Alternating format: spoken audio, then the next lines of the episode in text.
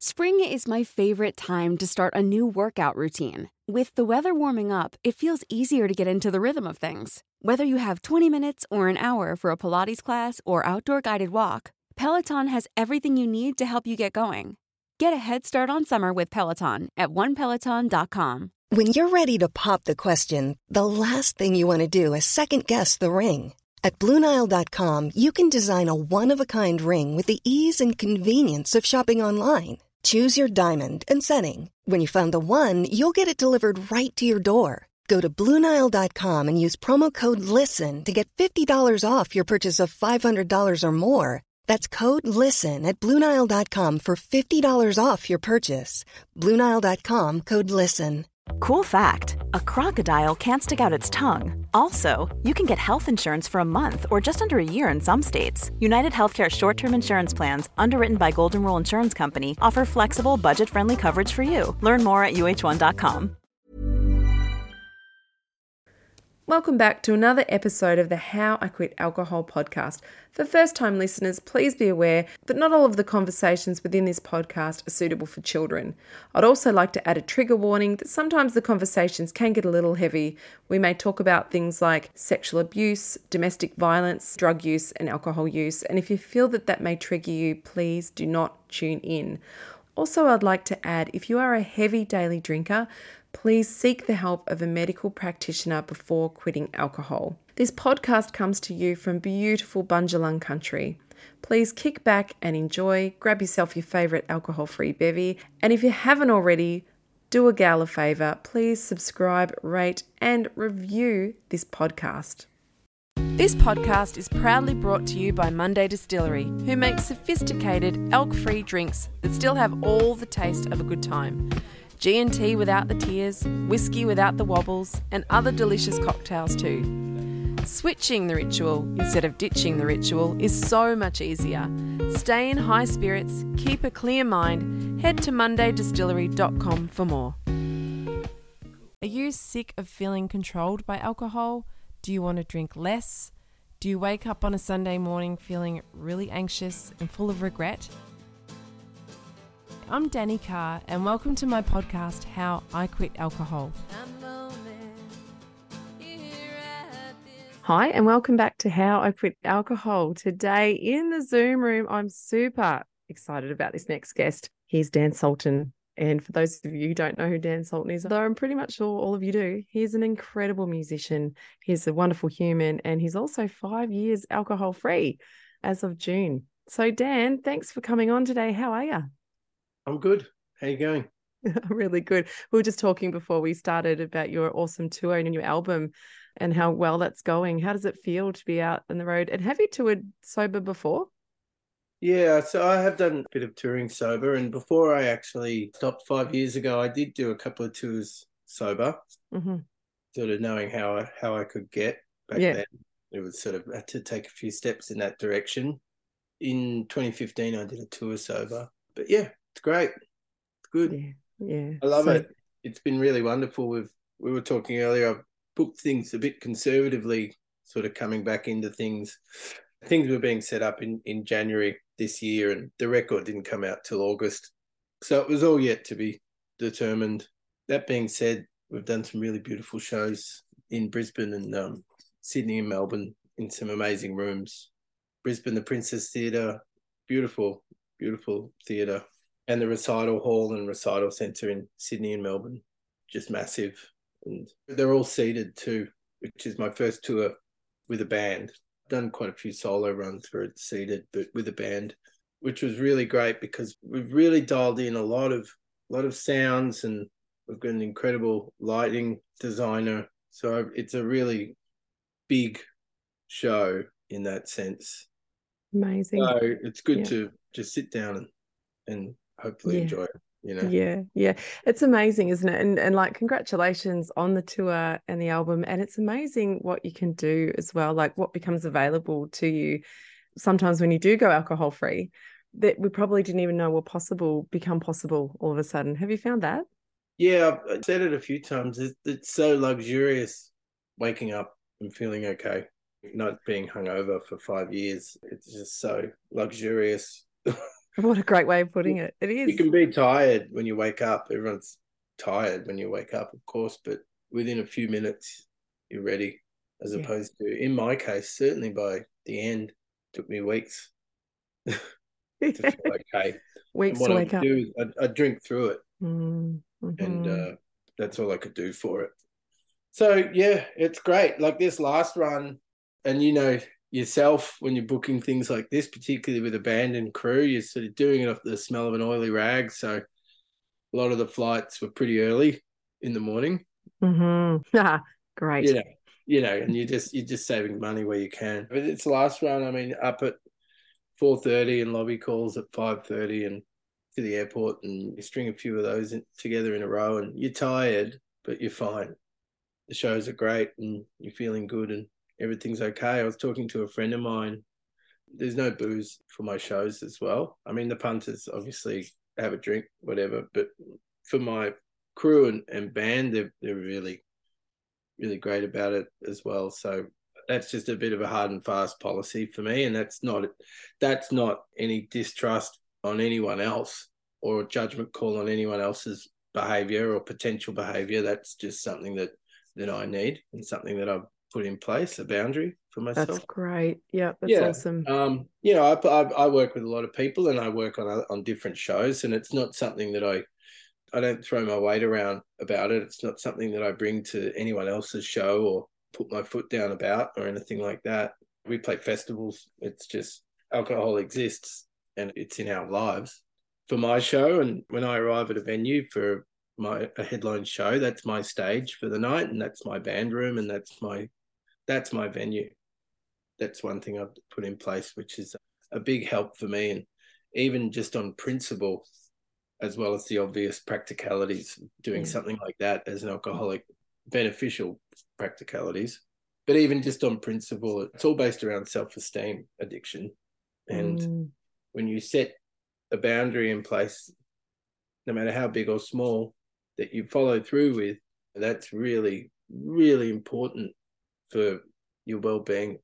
Absolutely. Yeah, boundaries are so important, and it's often something that gets overlooked, and we don't realize how important it is to set those boundaries and keep ourselves, and what keeps us safe within our own framework, within our own sobriety. Oh, within because, our own minds. Yeah. Yeah. Yeah. Within and our often, own minds and within our own emotions, you know. Yeah.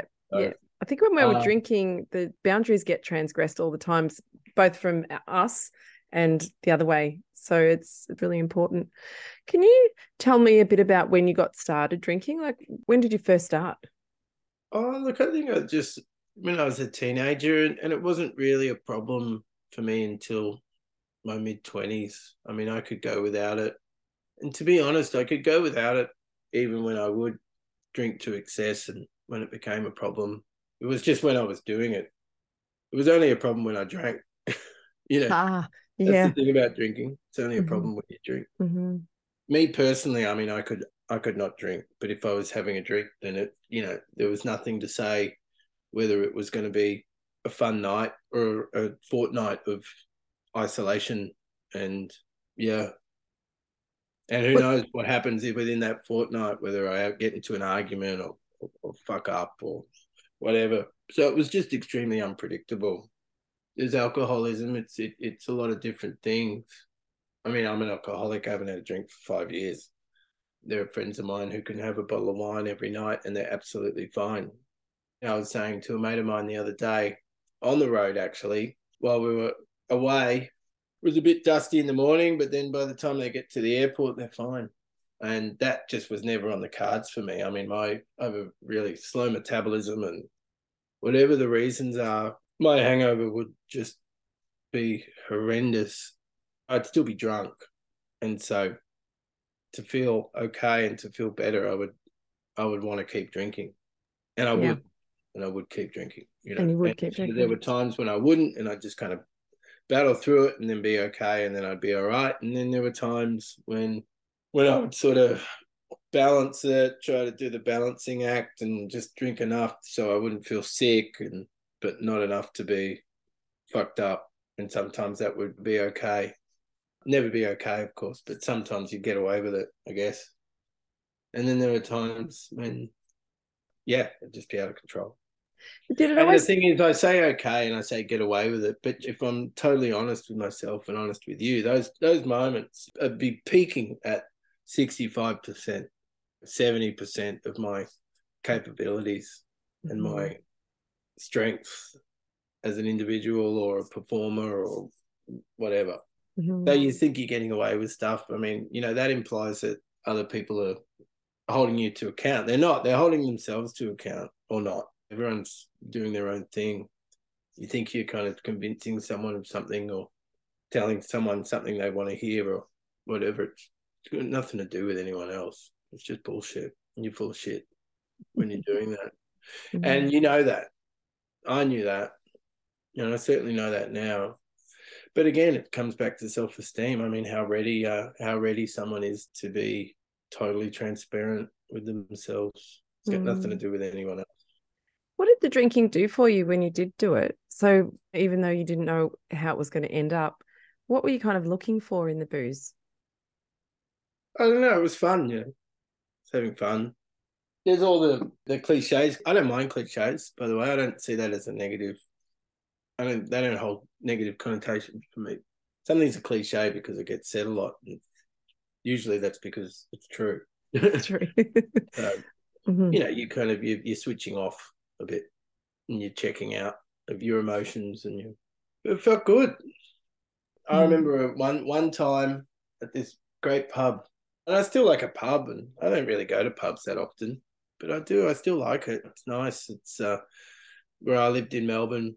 For a while, you'd be a fireplace at one of these pubs and you go and get a meal and have a laugh and get a bit pissed, and it was nice. And that's a nice kind of maybe, I mean, I don't know what a normal relationship is with alcohol, but from the outside looking in, that seemed like a nice, normal kind of interaction with a scenario like that, which I did have often, but then I just never knew.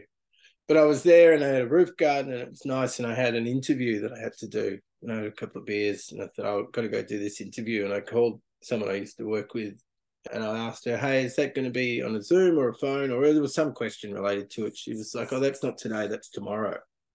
And the feeling I got of just like, fuck, yes. I was there with friends. They didn't have anything else on. They were going to be at the pub all day and all night. They were going to have a big one.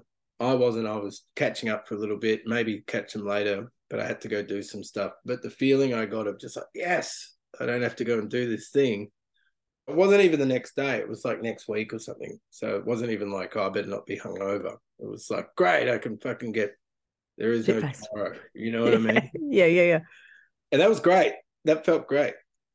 Look, I know that it's uh, that it's really dangerous. And I, know, and I knew it then. And I, and I know that... Um, It's really sad. It is. It's really sad. That was great in that moment. And that was mm-hmm. a, a year or two before I stopped. Mm-hmm. Yeah, mm-hmm. So that was getting to around getting, that time. Getting yeah. towards the end of it. So it's giving you a bit of escape and it's a bit of fun. You mentioned low self-esteem. Do you feel like you had a low self-esteem? Yeah, definitely. And it, did it bolster your self-esteem? No, no, not at all. It just helped me forget about it. Ah, uh-huh. So how you forget about the low self-esteem. Is it like inner critic stuff when you talk about the low self-esteem? Yeah, absolutely. Yeah, I mean, I had a very low self-esteem. Now, there's a difference between confidence and, and ego. I mean, I always knew how beautiful I am. Mm-hmm. I've always been very shy. So it's like this weird dichotomy of being that shy person and that relatively strong, confident, beautiful person, which I have always been. But also being too shy to lean into that. So you got to put something up. Or yeah. I felt I had to put something up, which since not drinking, what I put up is what actually exists.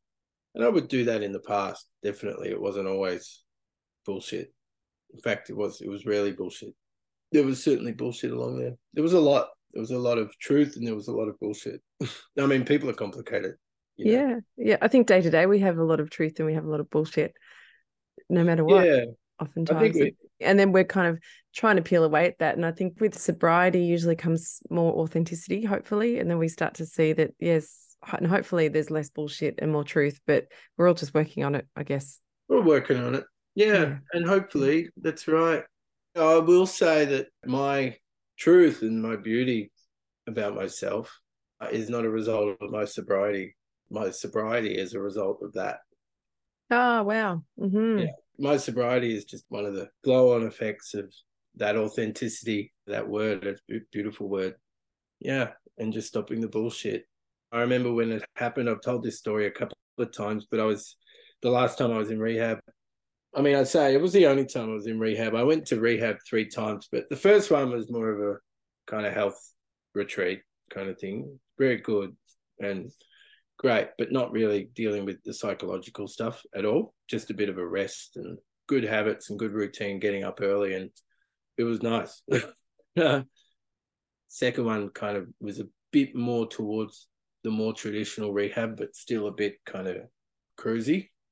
And then the third one was fucking rehab, which was fascinating. And you just sit around all day in the round with with other addicts. And anyway, I, was, I, I wasn't an inpatient. I was an outpatient. My counsellor, who's still my counsellor today and a good friend, asked me if I'd been to a meeting the night before. And I told him that I had and I hadn't.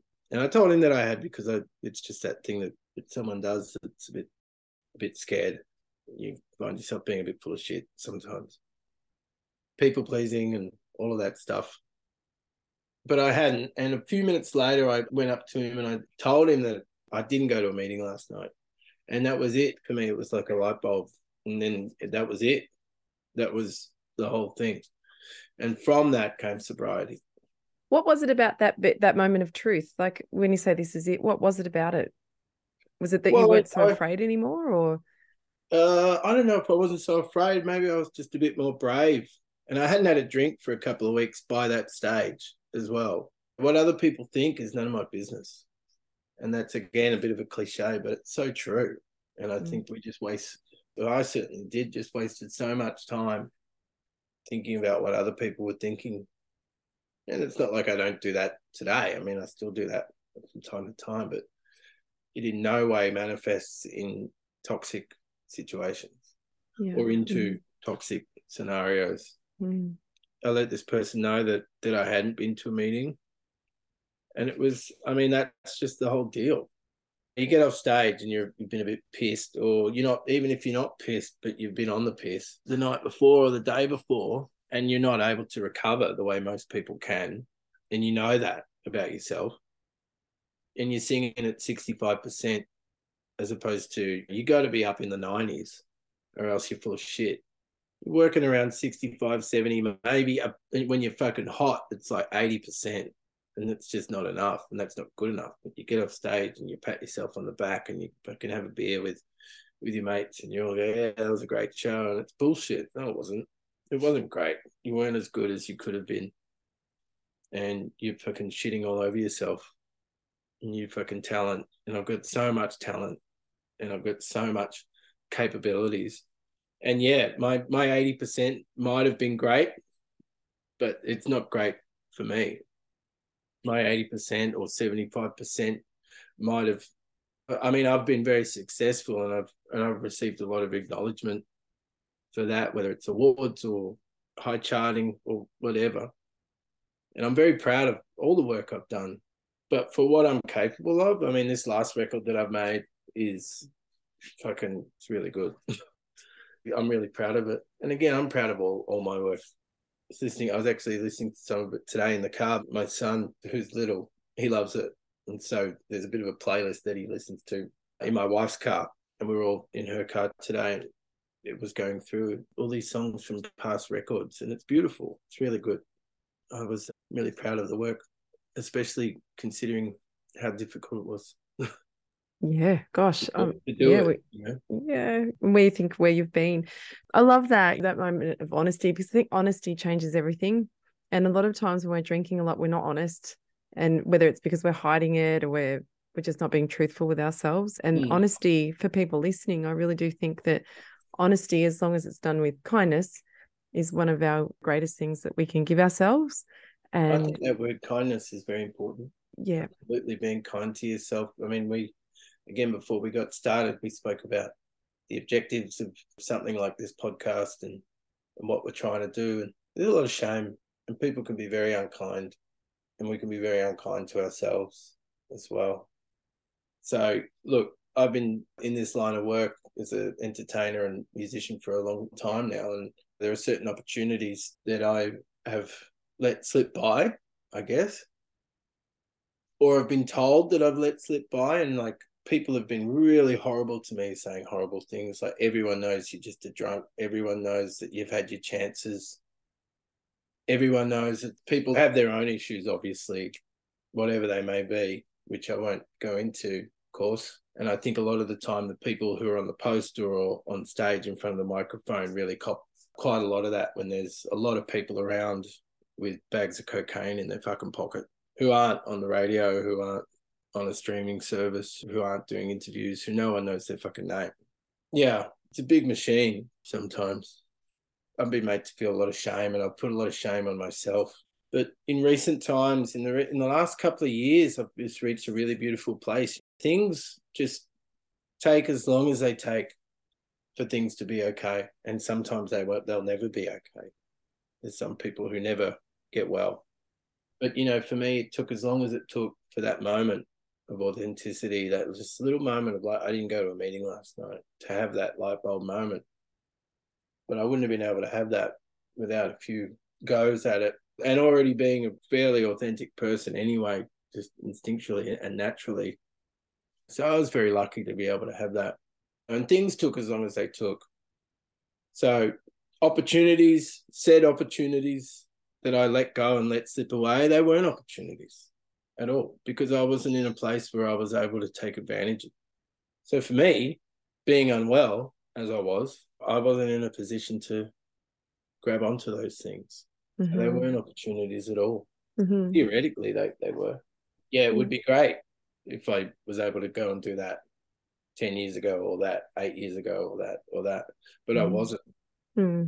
And then once I was, I did. I mean, this year I played at Red Rocks, and I played at the Ryman. It was a standing ovation at the Ryman. I, I went over and supported Vance Joy on a few shows mm-hmm. over there. I've got one of the best managers on the planet, part of one of the most incredible management agencies on the planet, incredible team, booking agent.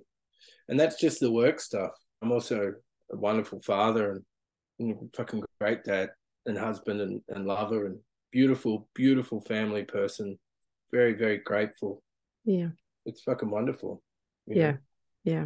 And so yeah, it's I took beautiful. As long as I needed to take to be ready. And then once I was ready, I did it.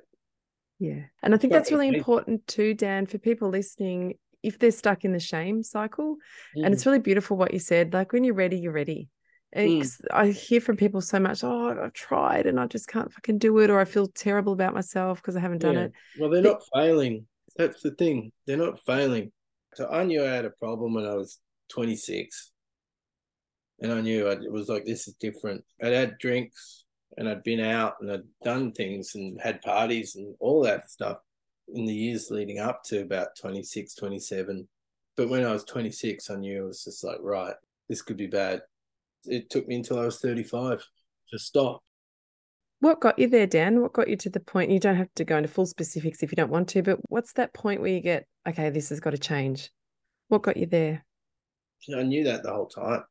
So it's a, kind of a big question. I know what finally did it, but there were a bunch of those over the years. Can you say what finally did it? Yeah, I did a show and I was pissed. And I like fell off a piano stool, and there was someone from Murdoch side of the press in the crowd who, and it fucking blew up for like two or three days. It was insane, the amount of fucking news coverage this shit got. But that's a lot of different things, right? Yeah, I mean, I was drunk and it was humiliating. So the humiliation is what did it for me. What a blessing, and, though, and, hey? And so, well, the thing is, humility is the same word. So. Oh, yeah. Yeah, yeah. There's nothing that's wrong true. With it. You know what I mean? I mean, yeah. They're different words, obviously, and there's, but they're, yeah. they're the same origin. I was humiliated. And yeah. my girlfriend at the time, I mean, who's now my wife, fortunately, what that was just going to be another relationship that was just disrespected and not treated with the care that you tell someone you love them. It's a promise. It's a promise of a lot of things, and you're not trying to break a promise. You're unable to keep that promise if you're affected in the kinds of ways that I was by alcohol. and drugs yeah. and yeah. all that stuff. Mm-hmm. So it was that moment. It went crazy in the press. A lot of different reasons it went crazy. Racism was a big part of it. I'd sort of, in the year before, I'd, I'd been on Q and A and, and done a really good job on there, and sort of really, I think that was the first time I'd really sort of established myself as as someone who can be pretty articulate, peaceful and caring in a space outside of music. So I was up on a bit of a pedestal. When you're black in this country and Aboriginal, we're put on pedestals. I mean, we're either mystical and magical or we're fucking criminals. Wow. Mm-hmm. You know, so that's the reality, particularly, I think, well, I'm I'm a man, so I can only speak to that. I know as black men, I mean, we're just, we're not necessarily seen as brave. We're seen as criminals, like the way some other people might be seen, and dangerous, threatening. That's just how society sees us. So when you're up there and you're in this, and you've been put in on this pedestal, you're going to go that way or that way. You know, I watched uh, the papers blow up for a few days about that show, and all the while thinking about friends of mine who stand on stage in front of fifteen thousand teenagers and pour beer all over themselves and no one says a fucking word. And the white guys, the boys will be boys, you know what I mean? Mm-hmm. But I fall off a piano stool. I was drunk and I was really unwell and I needed to get well. But the mm. demonization was fucking insane. And wow. I'm not going to thank him for it. I've spoken to one of the journalists about this too. I'm not saying anything to you that I haven't said to them. I'm not going to thank them for it, but because of how strong I am and, and beautiful, I was able to turn that into something incredibly powerful.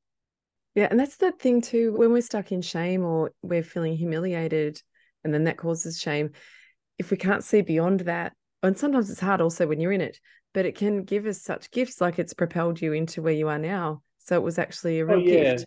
Yeah, I, I hear what you're saying, and I, this might just be semantics, but I don't see it as that giving me a gift. I see it as myself being strong enough to take that. Yeah, that's awesome. I mean, no one gave me anything. No one gave me anything. I did it. And, you know, but there's a lot yeah. of talk about higher power and sobriety and higher power of your choosing, and it was obvious what the higher power was for me, and it was the love between my loved ones and, and me. That's something greater than myself. That's what I was able to to use and, and do use every day. And then I stopped drinking and I sort of did a bit of research, and I was in re- rehab and they're talking about the physical side of it and the psychological side of it, and there's, you know, anywhere from three months to three years resets your synapses, and I'm thinking to myself, oh, three months, oh, I can do three months. And then three months rolled around and we, my wife and I get pregnant with our first baby. And it's like, all right, well, that's it. And they were due on pretty much a year to the day that I stopped drinking. So that's not a sign, and nothing is. Look, I'm very lucky that I was able to to be okay. I know people, and there is a lot of people out there who, who have children and they're still not able to do it. That was enough for me. And like we said earlier, I mean, no one's failing.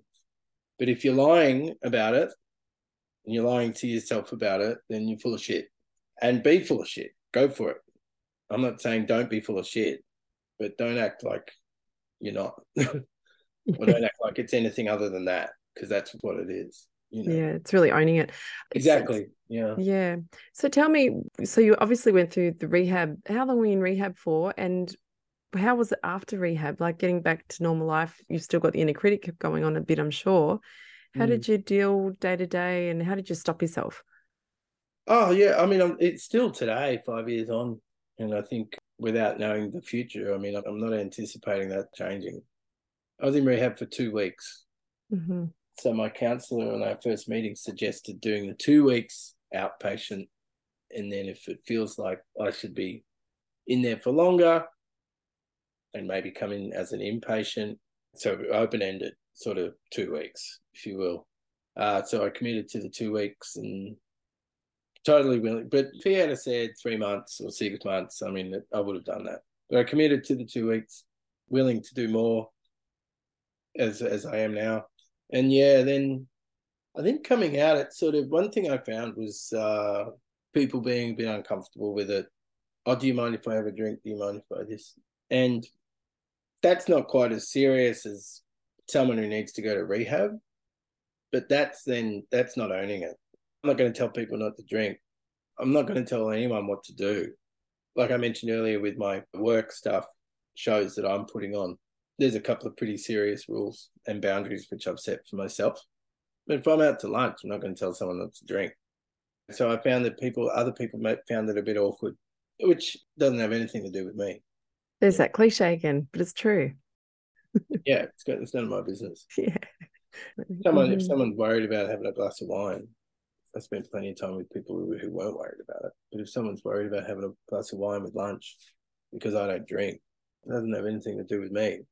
Have you had any times, Dan, where you felt really tested or like on edge or you, you could have caved in? No. Wow, that's amazing. Yeah, I'm really lucky. Mm. So I'm just a bit full on about it. I just don't drink. I mean, you know yourself, being on the road and what it's like at a festival or a fucking airport, hotel yeah. room. I mean, I can spend days in a hotel room with a full minibar and not get drunk because it's very simple for me. I think if I hadn't have had kids afterwards, you know, I want to make that clear too. I never drank. We've got two, and the first was born a year after I stopped drinking. I've never had a drink in front of my kids. You know, amazing. I haven't had a drink while I've been while I've been alive. That's one thing I want to I want to get clear. I think that's pretty clear in the narrative that's out there about, mm. about my alcoholism. But yeah, just want to make that clear. Look, that's not a judgment call on anybody else. That's just one thing that, and that's one thing I'm particularly proud of. And that's one thing I always, I would always say as well, whether it's a party or a festival or something, it's when you're having those late night conversations, is that I would never want to, my, my parents didn't drink when I was a kid. And that's something that I knew of when I was a kid. I knew that, that they didn't drink. At the older I got, I was, I really appreciate that. And, yeah, uh, absolutely. And I was like, oh, that's what I would, I would like to be that for my kids if I ever have kids. Look, if I had still been drinking and we got pregnant, then it probably would have, knowing the father I am and the person I am, that probably would have stopped me anyway. But the fact is, is that what did it for me was being demonized by the media mm-hmm. for three days in a row. And then I had kids. Yeah, you're so lucky. I mean, one thing that is one of the biggest regrets of both myself and Ash was that our kids, and that was the driver for us probably in the end, but they saw us really fucking drunk sometimes. Mm. And it was terrible. Our eldest daughter, Sunny, remembers really clearly like a couple of pretty bad nights. And that's really hard. Like that always sits with both of us. And that would be the biggest regret that we have. And so you're so lucky that you, that your kids will never see that. And I think that's amazing. And what a fucking gift. And it's awesome. And another thing you said too, this is one thing that Ash always says, with him and him going sober, it was like he decided it was easy, and that's just what he'd always tell himself. He's just like, well, it's just off the cards, so I'm not going to sweat it. It's just yeah. I just don't do that anymore. I think that's what I was trying to say, and then I kind of went on to the kids thing. Yeah, that's so that's just a, such a great, beautiful, simple mantra. Yeah, it's easy. It's so much easier. I've spoken with someone about they got really badly hurt. I mean, I won't go into details. Obviously, it's all very. Yeah. confidential, and they got really badly hurt when they were pissed doing something stupid. And they were talking to me about how hard it's going to be not to drink. And I'm going, well, it's easier than doing that fucking stupid shit. Right. And it's like, yeah, it's a lot easier than being drunk. So much easier. That And that brings us back to what we were talking about at the start of the, the lug, how luxurious it is having time and having peace. Mm. Certainly a lot more peace. I mean, I'm not the Dalai Lama, but I have my moments, of course. But fucking hell, mate. I mean, I'm just having that serenity. It's so much easier.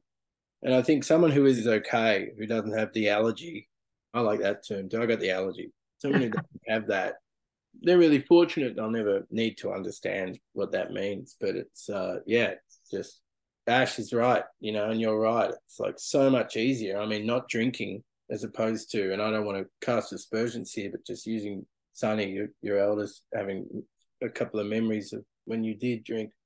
Not drinking is so much easier than knowing that you've done that to your yeah. loved one. Fucking hell. Oh, I did it again. Oh, I've done it again. What did I say last night? Whatever. And not just Sunny, but, you know, like up before. And when I was a single person and just running a bit wild and going out and very happy and jovial ninety percent of the time or ninety-five percent of the time, but then you sort of Over the years, every twelve, eighteen months, you get a text message the next day going, hey, we need to talk. Something's like, oh, fuck. And you've just said something horrible to someone, or you've fucking been in a bit fucking heavy about something. Just appalling. And the thing is, so what is it? Well, I'm so lucky that for me, it was as simple as not drinking, night and day. There are some people that are really seriously unwell and they can't drink and they, they can't do it, but that's not the end of it. There's a whole bunch of shit that needs to go on for them to be even slightly okay. I'm so lucky that for me, it was just simple as not drinking. Yeah, yeah. And that's for people listening too. Sometimes that's all it is. It can be really simple. And if you want a better life, then sometimes maybe that's what we've got to take out and, and keep it simple. Well, and then just... another, another cliche, keep it simple. If nothing changes, nothing changes. Yeah. So you actually love cliches. Well, when I, when I can when I, when I can appropriate them to my whatever I'm talking about, I don't mind them. one hundred percent. I always give a qualifier though. Here comes a cliche, you know. Here comes a good one. I don't so, mind a cliche. No, I think sometimes if we're a bit cynical about cliches, it can you're kind of avoiding what you're talking about. Exactly. You know? And it's it's counterproductive. Yeah. So, Dan, did you do A A? Do you do the A A steps, or did you just do rehab and then that was it? No, I didn't do steps. I've been to meetings, and I'll go to more meetings. I haven't been for a while, but I'll go to more meetings. I'm not saying that I'm not going to do the steps. I might do the steps. But no, I didn't do the steps. Yeah, okay. I went to, I went to rehab and I spoke about it in an in, intensive environment. Learned a lot about the psychology mm. and therefore the emotional side of things. And already being a person, fortunately, very empathetic and having some emotional intelligence and awareness about things, I, I really found it interesting and I found it really helpful. I had a counsellor who got angry at me, actually. They're an alcoholic too. So, you know, got angry at me saying that I was like going, yeah, I know, I know the whole time. But I did know. And he's like, well, if you know all the time, then why are you here? And it's like, well, because I'm an alcoholic. It's mm-hmm. not about not knowing. That's where the owning it is the most important thing, and the authenticity. You do know. And you know what you need to do. And you need to stop bullshitting yourself. And yeah. it's not about being angry at yourself. If I'm sounding a bit uh, agitated, it's only because of how much time maybe I, I feel like I've wasted. I'm not shaming myself over that. It's just like, ugh, it's just, it's so much easier than drinking. Mm-hmm. So in this particular occasion, I was, I just said to him, well, it's, it's not about not knowing. It's about knowing and, and still doing it and still not being able to stop. I mean, that's what an alcoholic is. You know that it's not good. I mean, someone who can drink half a glass of wine and say, oh, no, that's enough because I I got to do this tomorrow, or I need to drive, or whatever it might be. Someone who can do that is probably going to be okay. But as an alcoholic, you can't watch someone do that, let alone do it yourself. You watch them and you just go, fucking just drink it. You know what I mean? Yeah, hurry up because I want to drink my next glass. Yeah. Yeah. True. Absolutely. Thinking about yourself now and where you are now and alcohol free, did it seem like that was possible back when you were in the trenches of it before that night happened?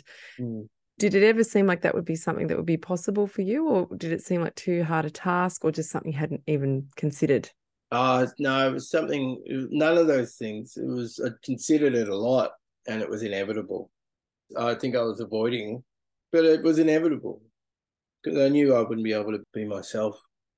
So when I was ready, I did it. Mm-hmm. And I think that, again, that humiliation, that particular event certainly helped that moment for me. But the show was on the second of June. The third of June, I was doing another show. I drank on the third of June. It wasn't as messy as I was on the second.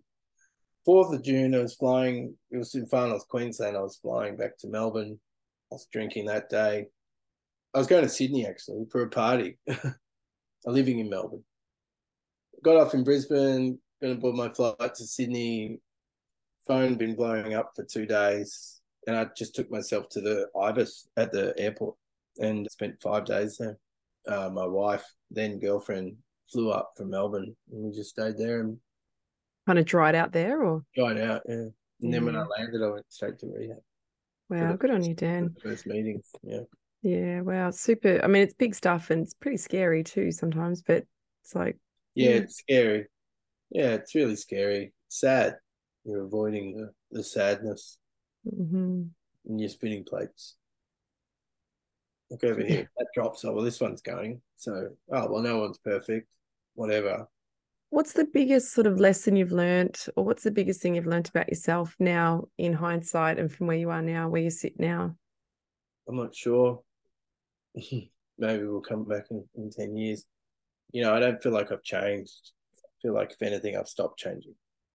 The alcohol and the escape for me was, you're just changing constantly from yourself and your true self. And I'm not ready, I'm not ready, I'm not ready, I'm not ready. It becomes, well, if it's not today, then why not? And like I said, I mean, when I did stop, I mean, there were countless times that would have constituted stopping drinking alcohol over the years leading up to that. I mean, I don't think I've learned anything more than a, oh, I don't know. I mean, I must have. All right, let me rephrase it. What have you found? What have you rediscovered about yourself? And I think I know the answer, but I'll see if you're going to answer this. Well, yeah, I mean, it, it's sort of, and again, this might just be semantics, but it's sort of, that sort of way of thinking about it sort of implies to me that there's then a journey from there. There's no journey. It's just, it's back. It's here. It's the soul. It's where it all comes from. When I stopped, I mean, I, I was a husk. I was this keeping up appearances person, spinning plates, as I've said. Look, it's okay. Everything's okay. And when it all burns down, you no longer have control over the over the narrative the way I did, and with what happened to me. What's left is just the actual, what only ever existed in the first place. So then you stop putting up the the husk and trying to maintain this husk, and you actually find yourself five years later and everything that's out there, being a person who's in the public eye a bit, is completely genuine. Yeah, and I think that's what you found. That's what I was thinking. That's the honesty, the authenticity that was always there, but you kind of rediscovered it, or, or let that part out. Let it out, yeah. Let other people see it, those who care. Most people don't care. And that's not a bad thing. I'm not saying that in a in a negative way at all. People have their lives. People are trying as best they can. Things are difficult. Things are complicated. Things are also really beautiful. And that's just the way it is for everybody, for a lot of different reasons, which is a really freeing, beautiful thing. I think particularly if you're really affected and you, you've got a lot of shame around it. I mean, the shame is, some of it anyway, is based off what you think other people are thinking. Mm-hmm. Um, they're not thinking anything. And if, they are, and if they are, it's only business anyway. So what's the shame? Like I said, I could walk off stage on a night where I was at seventy percent of my capabilities, and people could be applauding and I could be getting a lot of pats on the back. But if I'm real with myself, it was shit. I wrote a song called Man on T V, and it was... Uh, I was uh, in a bad way and watching Rage, and I was out of it and home alone. This is years ago. And it was like a live clip. I was in Rage or something, and I looked great. And that was enough for me in that moment to be okay, because anyone who saw that, Dan looks great. Whereas the reality was is that I wasn't great.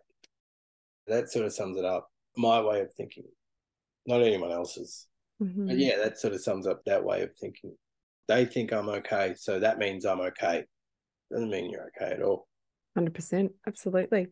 So, Dan, just in finishing, what do you feel like the sobriety has given you? What's the greatest gift, other than the luxury of waking up without a hangover? What's the greatest thing it's given you so far? Peace. And again, I'm not, I'm not I haven't reached nirvana, but I'm not looking for nirvana. Not looking for anything. Life is very simple. If something is good for my kids, then I'll do it. If it's not good for my kids, then I won't do it. My wife and I are deliriously in love. We're all in love, my wife and my kids. We're extremely happy.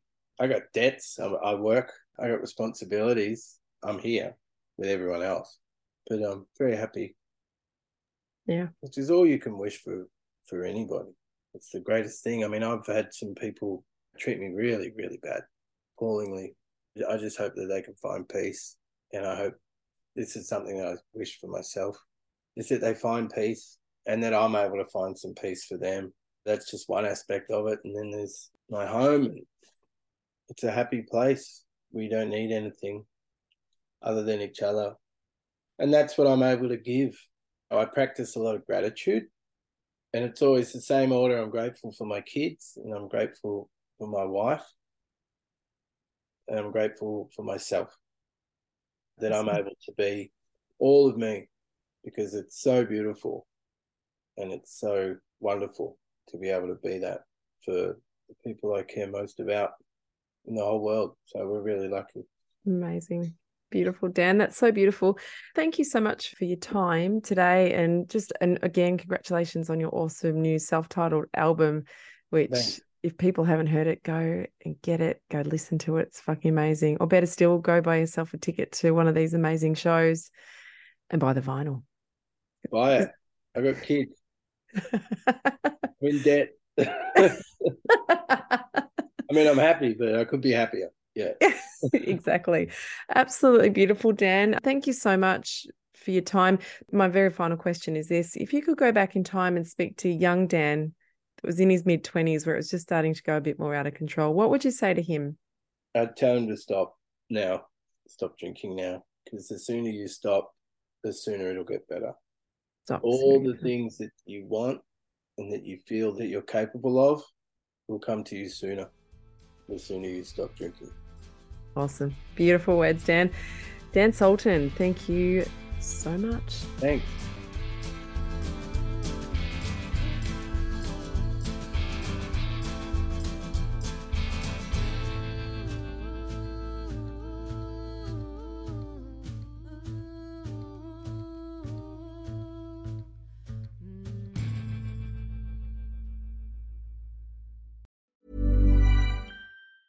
Even when we're on a budget, we still deserve nice things.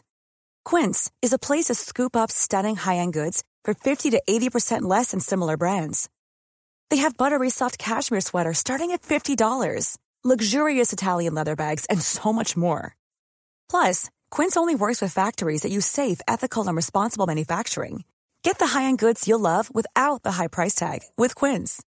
Go to quince dot com slash style for free shipping and three sixty-five day returns. Want to get a chiseled look in the jawline? Sculpt and shape your jawline with added volume from Juvederm Volux X C. Juvederm Volux X C is an injectable gel specifically designed to be robust enough to improve moderate to severe loss of jawline definition. And it is the first and only hyaluronic acid filler approved for the jawline. Add volume to your jawline for a chiseled look with Juvederm Volux X C. For important safety information and to find a licensed specialist, visit Juvederm dot com.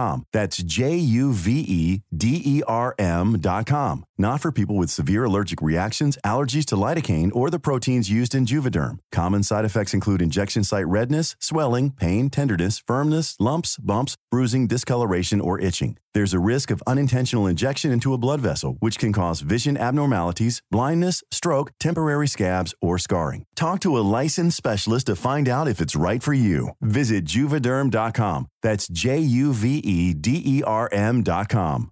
Even when we're on a budget, we still deserve nice things. Quince is a place to scoop up stunning high-end goods for fifty to eighty percent less than similar brands. They have buttery soft cashmere sweaters starting at fifty dollars. Luxurious Italian leather bags, and so much more. Plus, Quince only works with factories that use safe, ethical, and responsible manufacturing. Get the high-end goods you'll love without the high price tag with Quince. Go to quince dot com slash style for free shipping and three sixty-five day returns.